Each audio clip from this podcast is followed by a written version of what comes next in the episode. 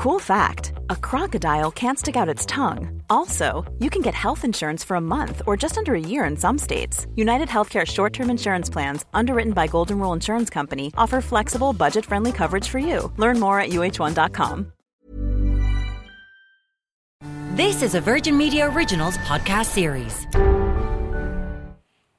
Hello and welcome to The Tonight Show. Race between variant and vaccine. Taoiseach confirms further delay to indoor hospitality beyond the planned 5th of July reopening date. The safest way to now proceed with a return to indoor hospitality is to limit access to those who have been fully vaccinated or have recovered from COVID infection. Fianna TD Barry Cowen and Chief Executive of the Restaurants Association of Ireland Adrian Cummins will discuss today's devastating blow to the hospitality sector. Professor of Immunology at Maynooth University Paul Moynagh and Social Democrat co-leader Roisin Shortall will join us to debate the risks and the modelling NPHET used on which they based today's decision. And later, the unvaccinated world, UNICEF's Peter Power will join us for the worldview on COVID 19. Get in touch on Twitter on our hashtag TonightVMTV.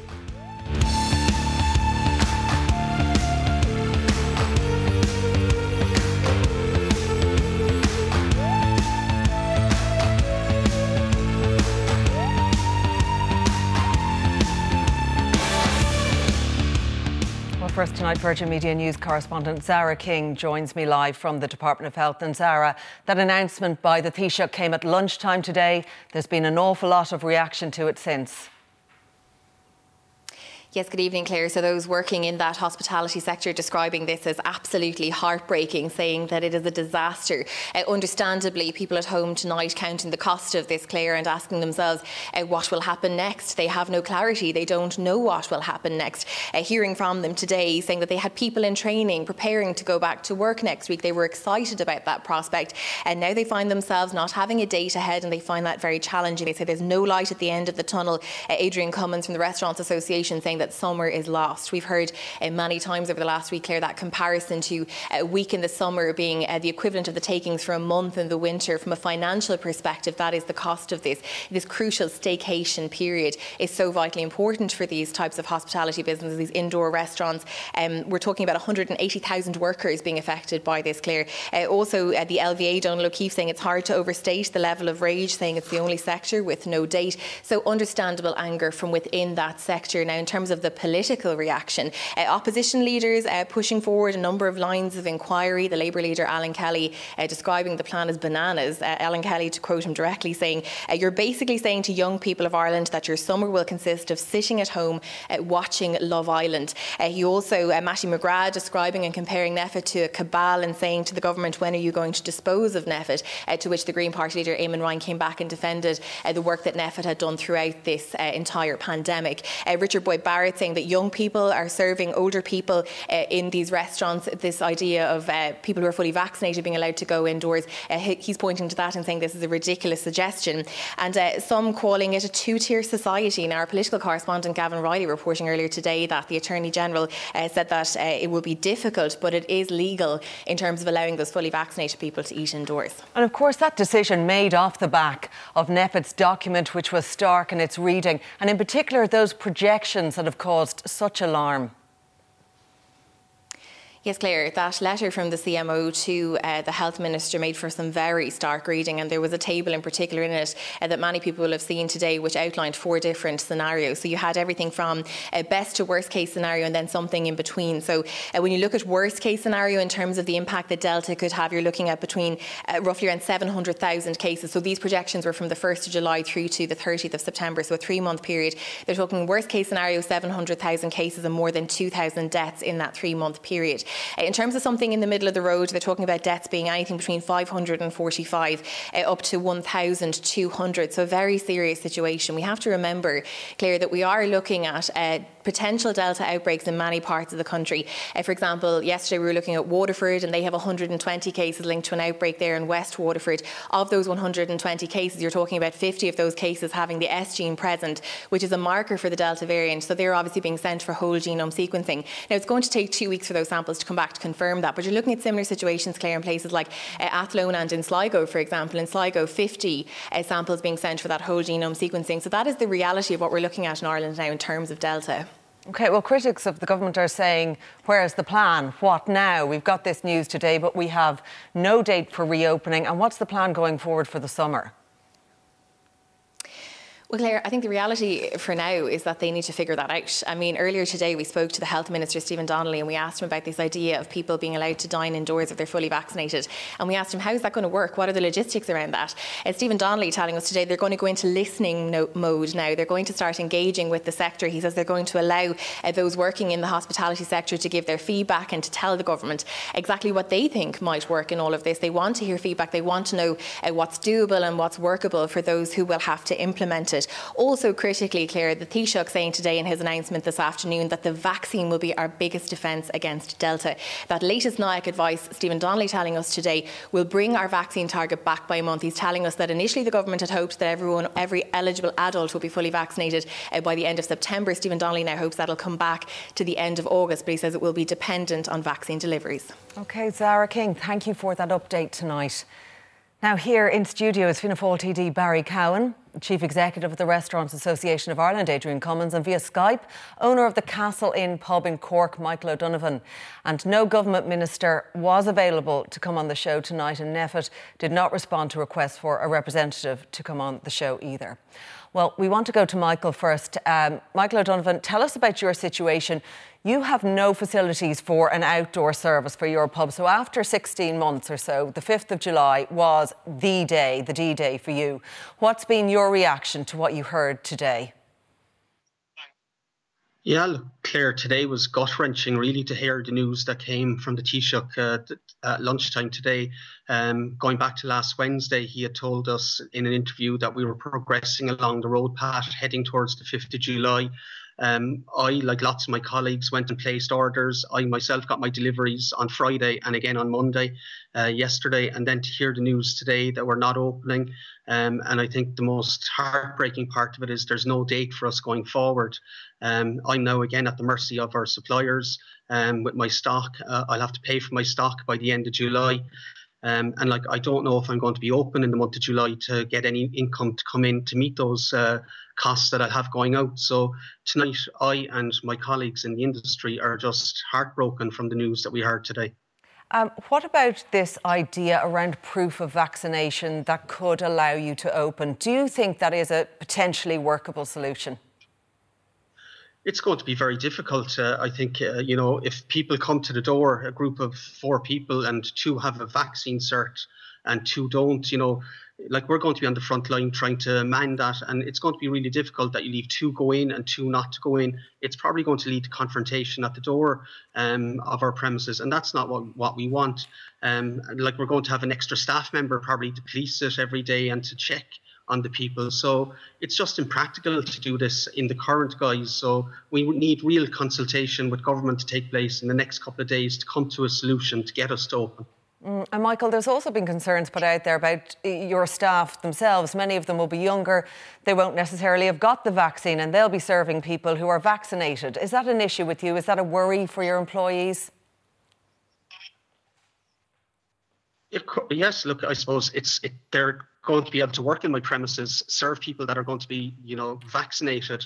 But yet, if they go out themselves, they can't go into uh, an establishment. It's it's a crazy situation. It just sounds even wrong to even say it. So, like, we need real consultation to take place because this the system that they're talking about today is just not practical. Okay, I want to bring Barry Cowen in here. You've heard there from Michael O'Donovan down in Cork. This, this 5th of July date meant everything to him, and for so many people like that up and down the country, for businesses, for employees alike, they've got their stock in, they're ready to go, and then this decision comes really out of the blue around this idea of a vaccine passport to get into a pub. Um, it sparked a lot of anger and confusion. If you were at the cabinet table, what would you have said today?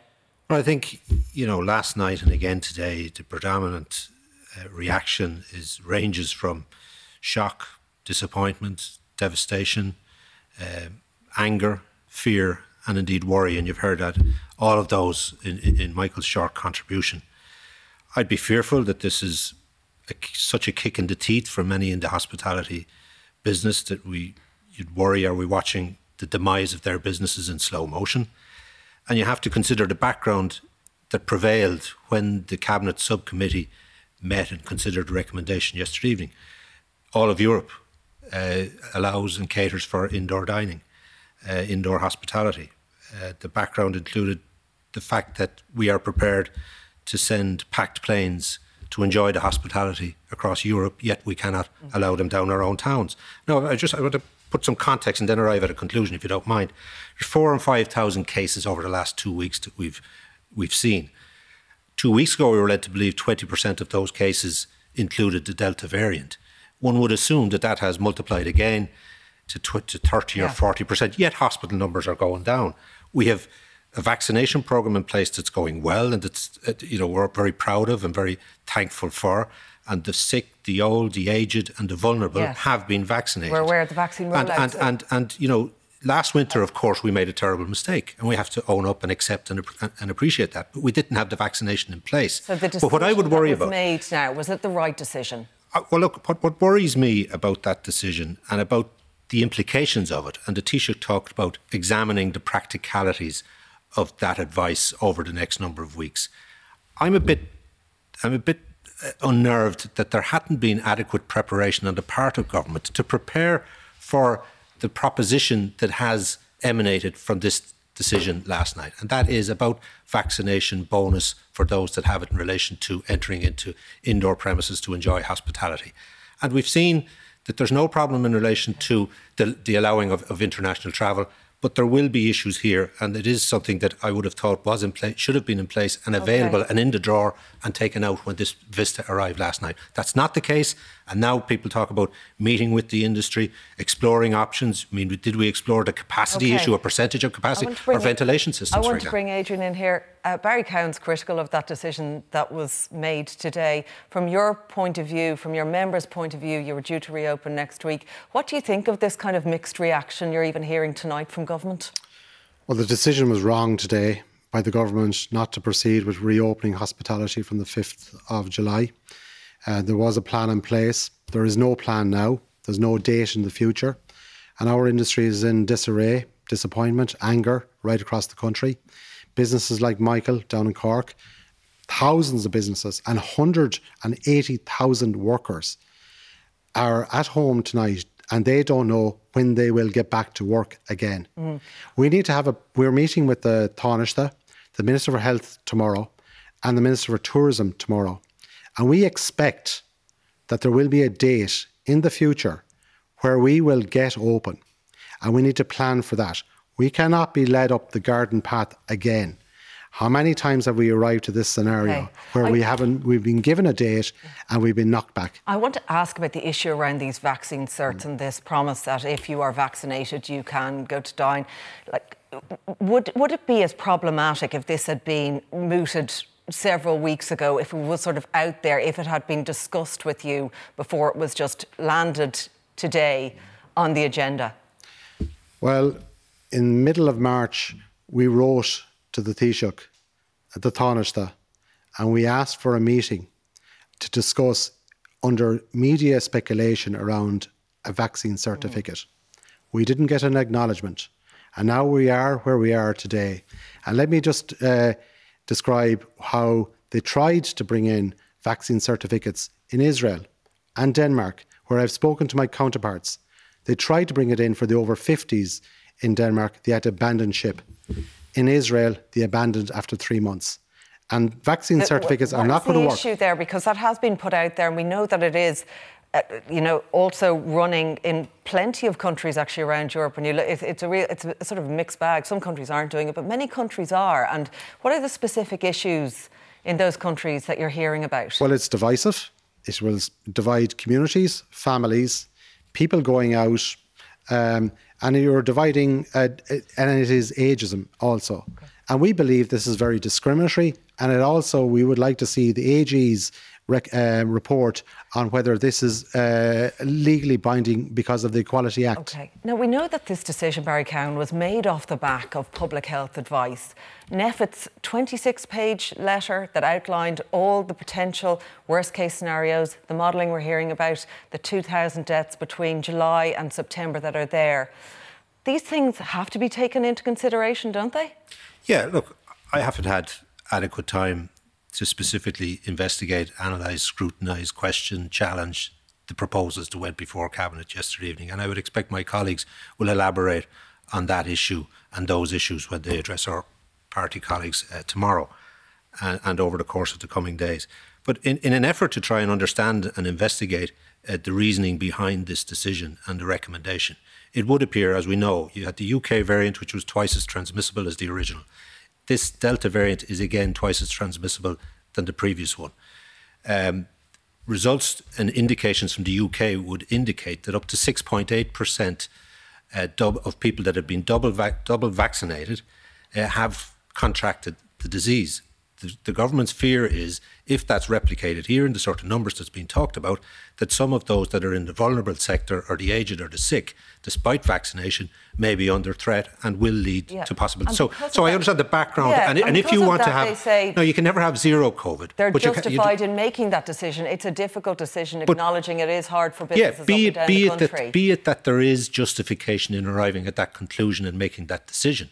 The question is, how do you respond to that? How do you help this sector? How well, do you? You're you, in government. Yeah, well, I, am a member of a, of, of, a government party. I'm not in government, unfortunately, and I, and I wish I was, and I wish I could give would you the you answers, but I can't. Would you agree with publicans and restaurateurs going out and protest? There's talk of national protests. Would you agree with that? Do you think they're right to do it? Well, I think in, in the first instance, you know, of course, as I said earlier, shock, disappointment, anger, fear, worry on the part of everybody concerned with this business.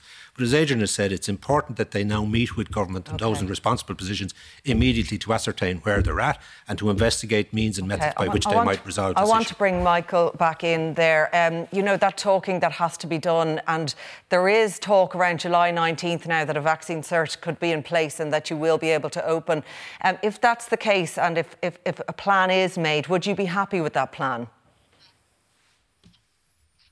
If it's constructed with our industry reps, yes, of course, we will work with government and we will do our best to implement it. Our aim is to open our premises and look after our staff and customers in our best case uh, that we can. And we want everybody to be as safe as possible. So we want to get open as soon as possible. And hopefully, our industrial reps going in tomorrow will come out with some date in the future that we can look forward to. Because here tonight, it's looking pretty bleak for us looking into the future. Um, okay, um, uh, Adrian Cummins, I want to bring you in here. So the next step now is to to talk to government and see how this could potentially work. What, I mean, from your perspective, it was due to be July 5th. Now it's going to be earliest July 19th. We don't even know if that's going to happen. The impact that this will have on the business for the summer is the summer lost. The summer is lost for many, many businesses, thousands of businesses across the country. Uh, we're entering into one of the key months of the summer vacation season, uh, July. Uh, we are being the the announcement this evening from the Minister for Health is there will be a plan in place by July the nineteenth. That doesn't say that we will be open by the Ju- July nineteenth. We might even be open by uh, uh, September. So we would need to make sure that from tomorrow that we get a date in the future when we will actually open our doors. This is a high high stakes game now for many many businesses across the across the country who have to meet their bank manager next week and hammer out how are they going to make their repayments into the future. Yeah, you're expecting that date, but you think realistically you're going to be promised any date given this Delta variant and the precarious situation we're told we're in? as in there was no an- announcement uh, today around it, and there doesn't seem to be that plan to, to give that immediate an- announcement on when you will be able to open indoors. Well, the government has decided to move forward with the development of a vaccine certificate. Surely they must know how long it's going to take to develop it and how it's going to work, how it's going to be implemented. So there has to be a project management plan around that, and there has to be a, delay, a, a date in the, the, delivery of it if it's going to come down the tracks. We believe that this is very um, this this vaccine certificate is unworkable. So we need to talk to the government tomorrow about how this is not going to be appropriate for ind- industry. Barry Cowen, we heard Stephen Donnelly saying today, "I want to listen to the sector. I want to listen. I want to hear what they want."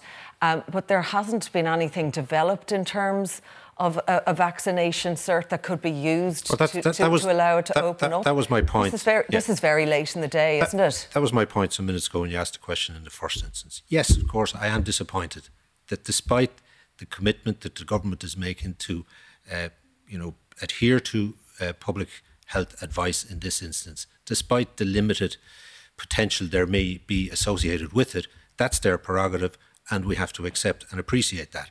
It, it is a disappointment from my perspective that there hasn't been adequate preparation in relation to the potential or the possibility of this option having to be put on the table. That, that that's not the case. That's not the case. There's no point in crying and whinging yeah. and, and, and regretting it. It's now incumbent on those who have a responsibility in government to work with the sector, to mm. meet them as soon as possible, put a plan in place that can yeah. help and assist and give some semblance of light, yeah. some semblance of of like light that, at the end of the tunnel for, for this sector, like which are decimated yeah. by this decision. Like people will be watching though and saying, "You're in government. Like this is a decision that's been made by government. It's your well, look, party. You know, you're the I, largest I, party yeah, in yeah, government, and, and, and it's, it's and this very, announcement was made. Yeah, and it's and very easy to throw that accusation and throw well, that charge at me, and I accept and appreciate you have a job to do as others have too. But this is something that has changed on several occasions over the course of the pandemic. In the main, to be fair, the government has handled this well. There's been adequate supports and help and assistance bad, for those sectors. Was this bad look, handling? Look, the, I would the, say I've said it. I've said it. Look, I, I, am being fair and appropriate and, and, and, honest, and I have a job to do in relation to those that elect me to give me the privilege to hold government members uh, to account in relation to their duty to those that they represent. And I'm saying, from my perspective, and the contact that has been made to me from the industry, yes, I'm disappointed nothing has been in preparation stage that could be taken out of the drawer when this vista was presented to them last night. But be that as it may, as I said, it's now incumbent on yeah. government to respond positively and to help this sector to give it some hope or chance. Because as, as, as Adrian has said, the summer is lost. Yeah. Some businesses are lost already because of this and because of what went before. But we don't want decimation. And the only way there can't be decimation is by agreeing a, a means by which a vaccination certificate programme can yeah. be put in is, place. It has to be put this, in place. Is this bizarre that the decision would be made off the back of a, a NPHET letter that's only issued last night? when you're expecting restaurants and bars to reopen next week. This talk, the, the modelling, the projections that we're talking about here, that they wouldn't have been talked about before yeah, well, now. look, they, they, they, they're not here to respond to that, and I can't answer for them. And I would ask the, similar question to yourself. Dem- I would ask the same question. That and have had yeah, the meeting I, last I, week I, or the week before last. I expect he would. Discussed. I expect he would. I expect cabinet members would. I expect the subcommittee did last night. I expect the cabinet did again today, and they have a duty and obligation to relay that information following those questions.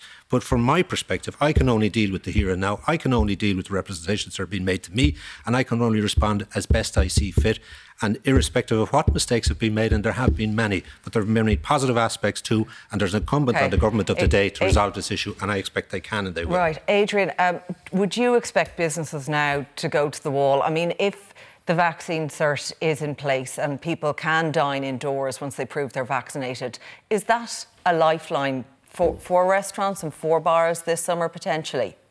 Well, we haven't seen what the proposal is from the government yet, so we need to see that. We need to debate it and and have a constructive meeting tomorrow with the government. And if we have to talk through the night, we will do that. This has can't be tea and sympathy tomorrow mm-hmm. from the ministers. This has to be uh, marathon talks to get make, make sure that we have a deal coming out the door of that talks, date, delivery, action, and supports they're the issues that has to be uh, discussed okay. tomorrow. Okay, we'll leave it there. My thanks to Adrian Cummins and Michael O'Donovan in Cork and Barry Cowen will be staying with us. And after the break, we discuss the modelling methods that NPHET used to base today's decision on.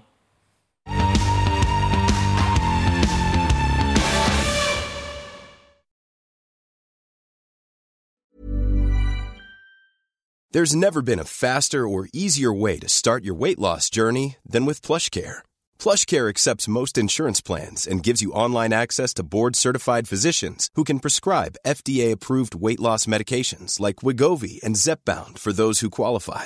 Take charge of your health and speak with a board-certified physician about a weight loss plan that's right for you. Get started today at plushcare.com slash weight loss. That's plushcare.com slash weight loss. plushcare.com slash weight loss. I'm Sandra, and I'm just the professional your small business was looking for. But you didn't hire me because you didn't use LinkedIn jobs. LinkedIn has professionals you can't find anywhere else, including those who aren't actively looking for a new job, but might be open to the perfect role, like me.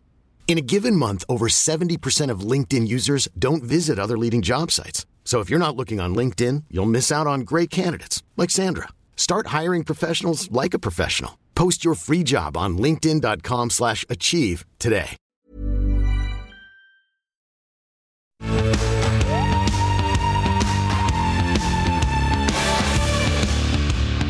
Welcome back. Now, NPHET has warned that more than 2,000 people could die from COVID 19 by September.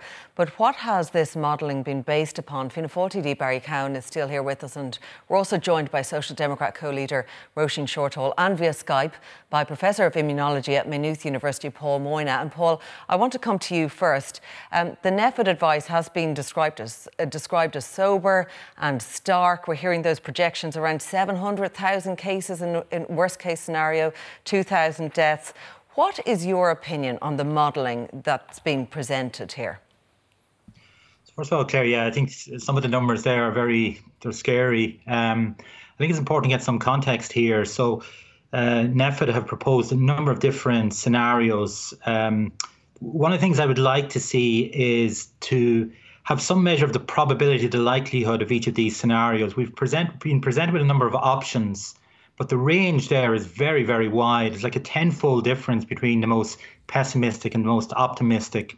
So I would like to see a situation where we have some measure or likelihood or probability in terms of the likelihood of these different scenarios because at the moment, you know, we hear figures like 700,000, but how likely is that?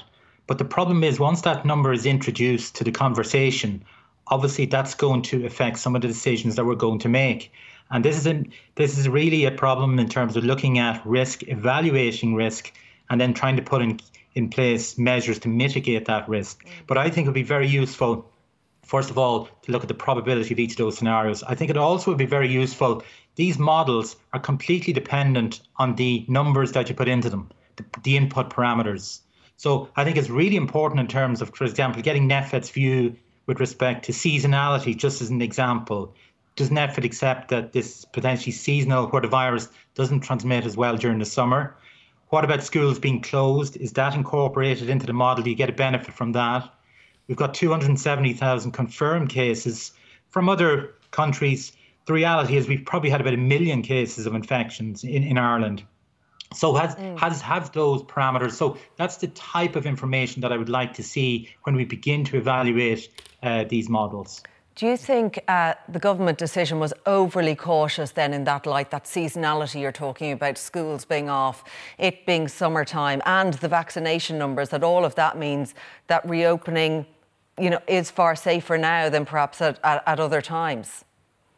Yeah, I said yesterday, Claire, I, I thought now was probably would be as good a time as any for the reasons that you've outlined in terms of the time of year, uh, you know, schools, all schools will be closed from this week. And the fact that as rollout of our vaccination, you know, and then credit to the HSE, they've done a really good job in terms of reaching a stage where most of our vulnerable are protected at this stage. So I thought that was as good a time as any. If we delay it by a couple of weeks, as we are doing, will this coincide, for example, with the opening up of travel?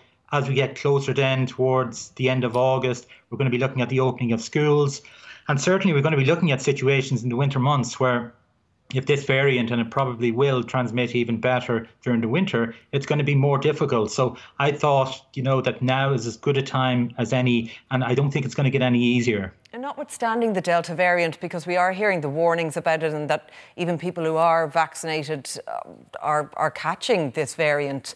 Uh, and that's why that decision has been made. It's based on the public health advice and, and the risk and the transmission rate of this particular uh, variant of COVID. Yeah, again, Claire, and, and, delaying by a couple of weeks, but I'm not quite sure what that will achieve. Okay, there is a cohort, I'm very mindful, a cohort in their 60s who've had one dose of the AstraZeneca. Now, with one dose of the AstraZeneca, it gives about a 71% protection from severe illness, hospitalization. Yes, it only gives about a 33% protection from infection. Now, with a second dose, that goes up into around 90%. So that obviously is a factor. But again, at the moment, we have been living with the alpha variant. And with the first dose of the AstraZeneca, that gives us about a 76% protection from serious illness. So there's not that much of a difference between 71 and 76% protection from serious illness, hospitalization. So I, I don't see it adds it gives you that much okay. benefit, you know, the delay by a couple of weeks. Okay, Roisin Shortall, what do you think about what you've heard there? Just that, you know, now arguably is as good a time as any to open up hospitality, and the decision um, made around this is abundantly cautious, isn't it? It is really. And, you know, there have been several people, experts in the field, who have expressed the view that we should go ahead uh, and open up as planned. Do you um, think we should? Well, look, I haven't had access to the briefings, and this has been a major problem. I said this to you the last time I was on the programme, Claire, that there hasn't been a briefing uh, in relation to COVID of opposition parties since last December. And we haven't seen any of the modelling uh, or any of the projections, and it would be really helpful if we could see those. But, you know, I completely agree with the points that have been made there by Paul. Um, there are a whole lot of variables here in, in the projections, and we don't know uh, the risk assessment of various elements of those. And I mean, the point that that figure of 700,000, an extraordinary figure, has been put out there. Um, and like, is it really the case? Is, is it credible that we could be talking about the potential for three times the number of cases of COVID that we've had over the past six, 16 months? That we'd see those develop three times that number developing the next three months. I mean, it's very hard to believe that. To get, that is obviously, yeah. you know, an extreme situation, yeah. worst case scenario. But um, like, would you like to question NPHET on that modelling because there are calls for independent yeah. reviews of that particular modelling because it is shocking and alarming to many about the place we could be in by September. Yeah, there, has, would you, would there hasn't like... been any opportunity at Oireachtas level to question uh, NPHET on, on this, and we've looked for them to come in to the Health yeah. Committee on a number of occasions recently. They haven't, and the, the excuse was the the, um, the the attack and that the the uh, cyber attack. But I think more importantly than them coming in before the Oireachtas is that there would be some element of peer review because we have many eminent scientists right. and public health people in this country who don't agree with the, the proposal that's being made. But like overall, you'd have to ask why is it that this recommendation not to proceed with the opening up has come out of the blue? Um, you know, yeah. th- the trends were there for some time. The government were aware of those trends. The Minister for Health works in the same building as the CMO. And, you know, the, the, certainly the government has been okay. flying kites over the last couple of weeks about delays okay. in the opening up. But there was never any just, suggestion just on... that, that the, you know, that, the, that there would be a, an indefinite delay and also that there would be some new system introduced okay. with the pa- the, the so-called okay. COVID uh, passport, uh, yeah. and like that just doesn't make any sense whatsoever. Okay, uh, Barry Cowen, I just want to bring you in on comments made. Um, now, it was said in, he made them in a personal capacity, and that was the Minister for State Ossian Smyth saying that the government would be seeking a second independent opinion from the likes of the WHO and ECDC on those figures presented by NPHET to uh, the cabinet subcommittee. Would you be in favour of that? Well, I would have thought or expected that that information was available to the cabinet when they sat down to discuss this today and last night when the subcommittee well, not sat if they down didn't have H- the figures. Well, I mean, in response to the NPHET recommendation and letter, it is an obvious question that you would imagine would be asked. No more than the questions and issues and queries and clarifications that Paul mentioned he would like to see or expect. Mm. And I too would expect that those issues were debated and discussed, and it's incumbent on uh, the minister or the government uh, to share that information. But two points that Paul makes, I think, are important, and that is, you know, while, while the information has to be evaluated and measured, uh, and mitigating measures put in place. They didn't have the mitigating measures, and they've given themselves time to provide them. They've also given themselves time to address the issue whereby only 75% of the 60 to 69 year olds have had a mm. second va- vaccination and 46% of the 50 to 59. So it could well be that those cohorts are dealt with within the next two weeks. It could well be that agreement is reached in relation to those with ministerial responsibility and the hospitality sector to provide a means and a method by which they can respond positively uh, with mitigating measures. And also, you know, you know, allied to that process is other considerations. And of course, okay. you would expect the government to have as, as their primary consideration public health.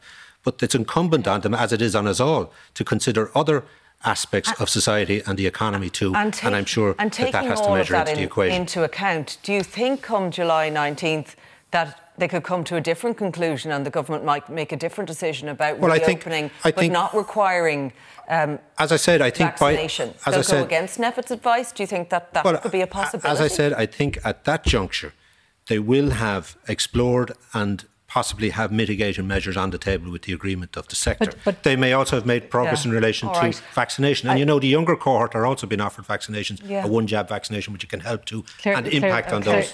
Claire, there is an important point.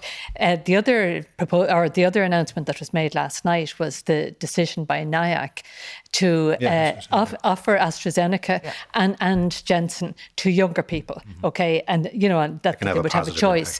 Now, what we don't know is whether that has been factored into okay. yeah. to uh, NPHET's calculations that because to, that would be to, a hu- to make Paul a huge Moynagh. difference. Uh, Paul, th- those key NIAC decisions that were made about. Um, extending, you know, the use of AstraZeneca to 18 to 40 year olds. Uh, you, uh, do you think in that instance that that could you know, provide more benefits and more possibility then to reopen. Would you say that came into the reckoning when they were making the call on this decision to delay the reopening? I presume it would, Claire. Yeah, and I'd certainly welcome that in terms of the offering of the AstraZeneca and the Johnson Johnson to the under 50s. I think that's a good move. The EMA consistently have recommended that the benefits outweigh the risks. We've had adopted a very cautious approach some of the other recommendations from NIAC, I think, of, of, that deserve some commentary. So, for example, there's a suggestion that the period between the two doses of AstraZeneca be reduced to four weeks. And some concerns there. If you, yeah. if you look at the data from the, the phase three clinical trials in the AstraZeneca, the second dose is more efficacious, efficacious when it's left for about eight weeks.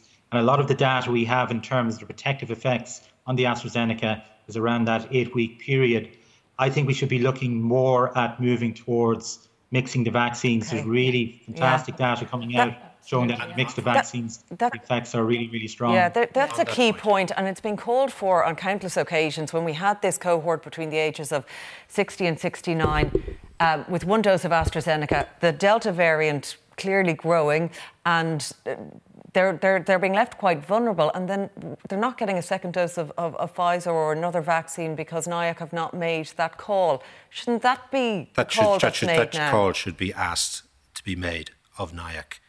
Um, you know, we spoke earlier about the impact that this decision has have on the psychic of the of the society and the economy. And to be fair, as I said earlier, the government has handled this well, and there's been much support from the opposition benches. And you know, there's been a feel good factor, there's been a, a, benefit in relation to the yeah. in relation in relation to vaccination. But this has moved as a step back.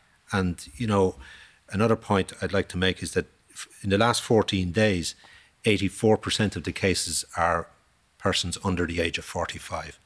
So again, you know, with that decision by NIAC in relation to the 18 uh, to 30 year olds. It doesn't mean they won't be sick and some of them won't end up in hospital. I mean, this, but, but the, the resilience, the resilience is, is, is, further increased in relation to the first dose, 60, 70% if it's AstraZeneca, and again, more in relation to others, and 90% thereafter. Cons- and huge in, increase in yeah. the resilience in relation to okay. impact but, and hospitalisation. What about yeah. those concerns around that uh, decision to narrow the gap to four weeks. Yeah, I, I, think this is an important issue that has been raised.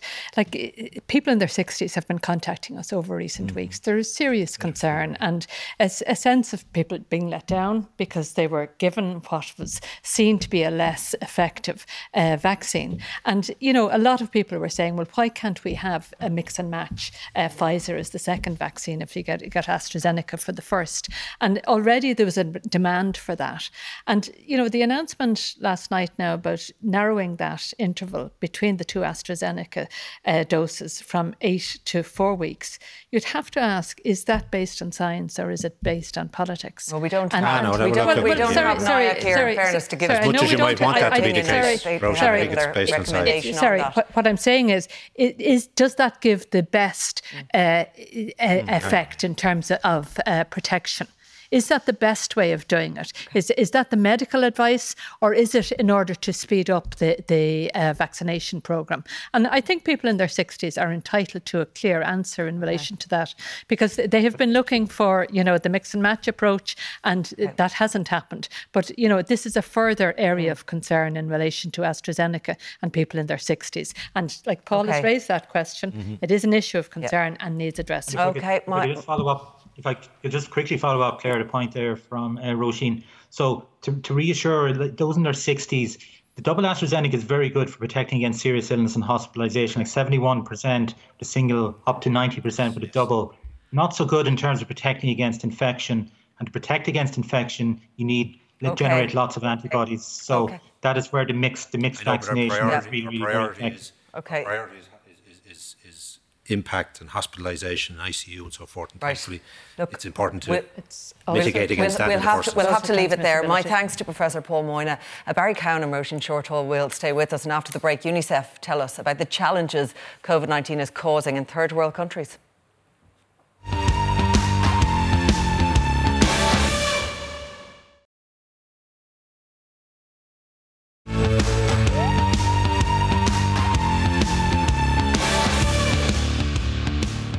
Welcome back. UN agency UNICEF has launched a global campaign for people to donate a vaccine for the developing world. The campaign comes amid concern about the impact of unvaccinated nations on ending this pandemic. The campaign is fronted by Irish actor Liam Neeson. Hi, I'm Liam Neeson, UNICEF Goodwill Ambassador. If you have been vaccinated against COVID 19, you can now give a vaccine to someone in need by supporting UNICEF in the biggest vaccination campaign in history. Wealthy countries are racing to vaccinate their populations. Yet billions of people in poor countries don't have any vaccines. Scientists tell us that no one is safe until everyone is safe. Well, earlier I spoke to UNICEF Ireland's Executive Director Peter Power about the high profile campaign and the issue of global vaccine inequity and why it matters to all of us. I began by asking him about the public response to this campaign. It's been outstanding. I would say even overwhelming. Uh, I think most people know we're very lucky here in Ireland. Uh, our vaccination program is going very well. We have high levels of confidence. There's a huge uptake of the vaccine relative to other countries. Uh, huge confidence in what the HSE are doing. HSE are rolling out, in our view, a very efficient, a very effective campaign. And a lot of people, when they get the uh, vaccine, they feel relieved, they feel delighted, they even feel emotional. Uh, but they also know that there are billions of people around the world who are really left behind. They're at the end of the queue, have no access to vaccines. And what UNICEF is giving uh, these people an opportunity uh, to say when you get your vaccine, you in turn can give a vaccine to somebody uh, in the developing world, in the poorest parts of the world who do not have access to vaccines. Because each year, uh, UNICEF already vaccinates 2 billion children throughout the world. This year, we're doubling that capacity uh, to provide an additional 2 billion COVID 19 vaccines so that we have the capacity to deliver these vaccines if people in Ireland want to give mm. after having received their own vaccine. And Peter, it's a mammoth challenge, you'll agree. Uh, which countries and regions do you see as the real trouble spots right now where your focus is on?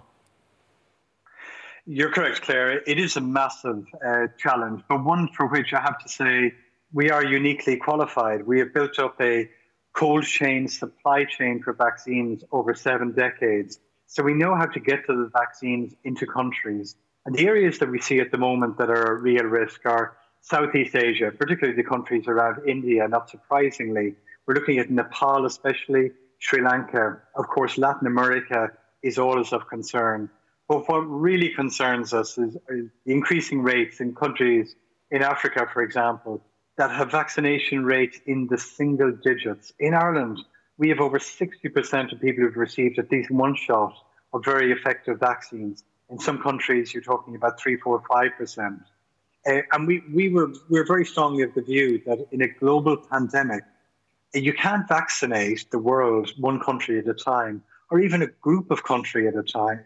At a time, you need to vaccinate the entire world at an equal rate. Because if we don't do so, uh, this will, I think, most people accept now, uh, come back to haunt us. So it's not just uh, the right thing to do, or even the ethical thing to do, but it really is in our self-interest to share our vaccines and to give vaccines yep. uh, to the unvaccinated people throughout the world. Do you think that big pharmaceutical companies and some governments in particular could be doing more on this, Peter? Well, we do believe that uh, companies and countries uh, should engage in not just vaccine sharing of excess vaccines, but also we believe uh, in the timely transfer of technology uh, and the sharing of intellectual property we believe that's not going to be a panacea. It's not going to cure it overnight because you've got to uh, create the, the factories, you've got to build the vaccine, you've got to uh, create the vaccines, uh, produce them. But beyond that, Claire, there's an entire uh, supply chain where, where you have to keep the vaccines at very uh, cold temperatures through the flights from the factories uh, into warehouses, into trucks, into regional distribution centres, right into the most remotest places in the world in Ireland, we've got mass vaccination centres. In the areas where UNICEF operates in, you're talking about tiny villages hundreds of miles away from any hospital. Uh, and that's the sort of infrastructure that we have to develop uh, to supply these vaccines. Okay, Peter Power, thank you very much for joining us tonight with your insight on that. You're welcome, Chair. Barry Cowen, we heard there, um, you know, about countries that have got single-digit vaccinations, a tiny amount.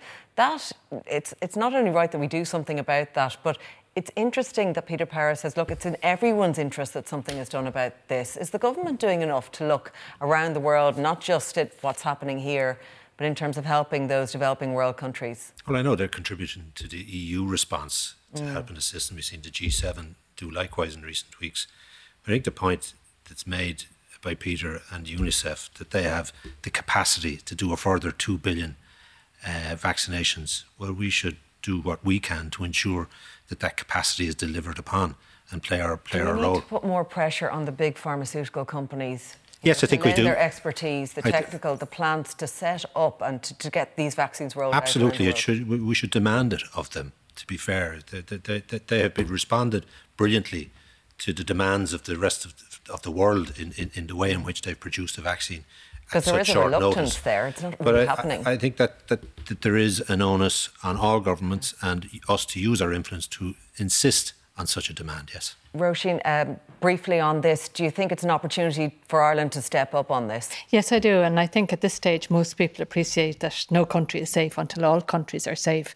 And the, the UNICEF um, plan is very good, and I wish them success on that.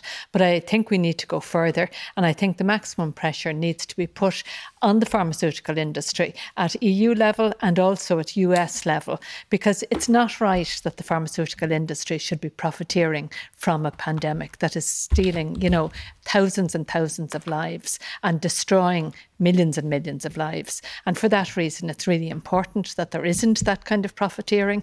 And really, the, as much pressure as possible should be brought to bear on the, the pharmaceutical industry to waive the patent, the, the intellectual property rights. And that's the only way we're going to come to terms with this. Is this something that Ireland could be more vocal on, waiving those rights so that everyone can benefit from the, the vaccine? Absolutely. And as Roisin said, it should continue to exert its influence. Uh, and it is a strong influence in relation to US affairs, as has been alluded to, and the amount of industry that is emanate from mm. uh, the, the, the, vaccine delivery from that, that country and that nation. Uh, and, you know, being part of the EU, another bloc okay. that can exert the sort of pressure okay. that's required. Well, that's it from us. My thanks to all my guests tonight. Our programme is available as a podcast, and our next news is on Ireland AM tomorrow morning. Matt Cooper will be here tomorrow night at 10. But from all the late team, good night and take care.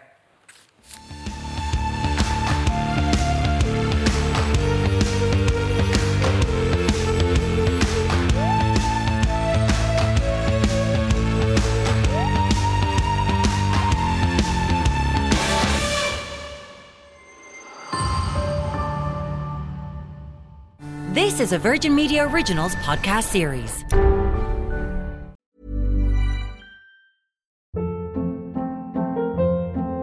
Hold up. What was that? Boring. No flavor. That was as bad as those leftovers you ate all week. Keke Palmer here, and it's time to say hello to something fresh and guilt-free. Hello Fresh. Jazz up dinner with pecan-crusted chicken or garlic butter shrimp scampi. Now that's music to my mouth. Hello Fresh. Let's get this dinner party started. Discover all the delicious possibilities at hellofresh.com.